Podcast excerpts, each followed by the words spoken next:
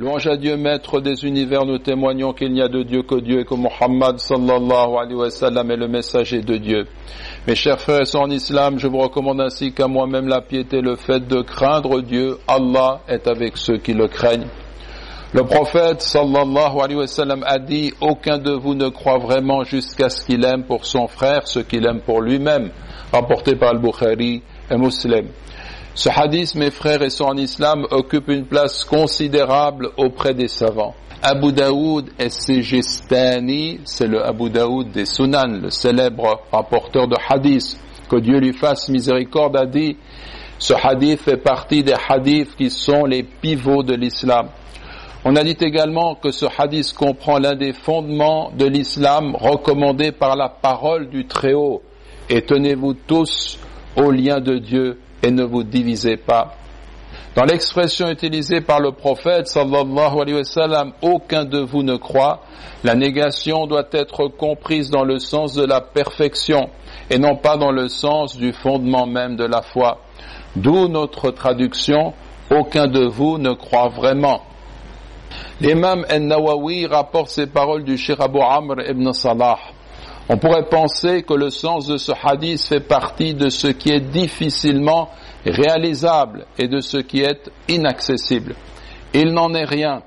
Son sens est en effet la foi de l'un d'entre vous n'est pas complète jusqu'à ce qu'il aime pour son frère en islam ce qu'il aime pour lui-même.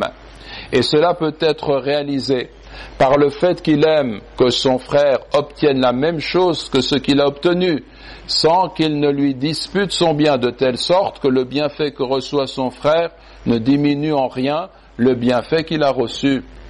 Cela est facile pour un cœur saint. Ce n'est difficile que pour un cœur corrompu, habité par la volonté de nuire, que Dieu nous en préserve ainsi que l'ensemble de nos frères. Rappelons que la fraternité en islam comprend trois degrés. Le premier, c'est que ta poitrine soit saine. Elle est exempte de haine, de mépris, de jalousie vis-à-vis de ton frère. Elle ne porte ni rancune, ni soupçon et mauvaise pensée.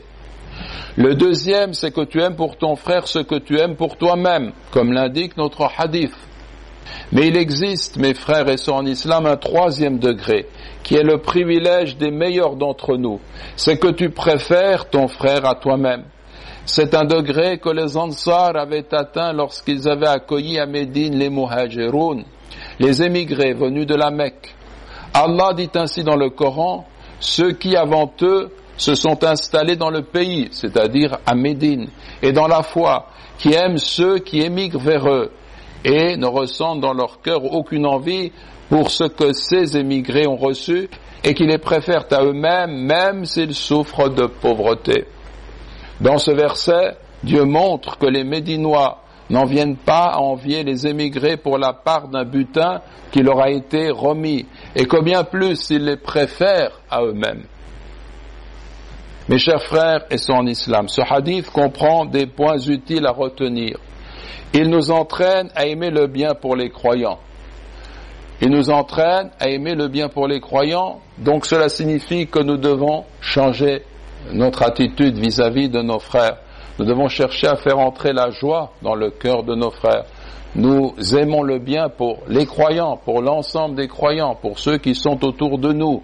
Et donc c'est une attitude à avoir qui consiste de façon constante à aller vers les autres, à aider les autres, à être utile aux autres, à donner fisabilillah, à partager, aimer le bien pour les croyants. Donc il faut que cela émane de nos cœurs, rayonne de nos cœurs et soit une attitude constante par rapport à ceux qui nous entourent. Et ce hadith nous invite, invite les musulmans à renforcer leurs liens. Ibn Hajar, Dieu lui fasse miséricorde, a dit, ce hadith comprend un encouragement à se comporter avec modestie.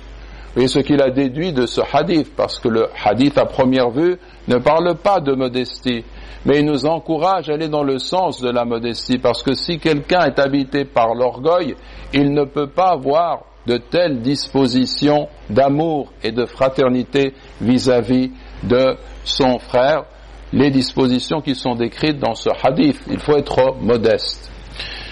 Et on comprend, on comprend également de ce hadith que le fait de détester pour son frère le mal que l'on déteste pour soi-même fait partie de la foi. on aime pour son frère ce que l'on aime pour soi-même, eh bien également, implicitement, on déteste pour lui ce que l'on déteste pour soi-même. Nous demandons à Allah subhanahu wa ta'ala de renforcer notre fraternité et de parfaire notre foi. Allahumma amin, Allahumma amin.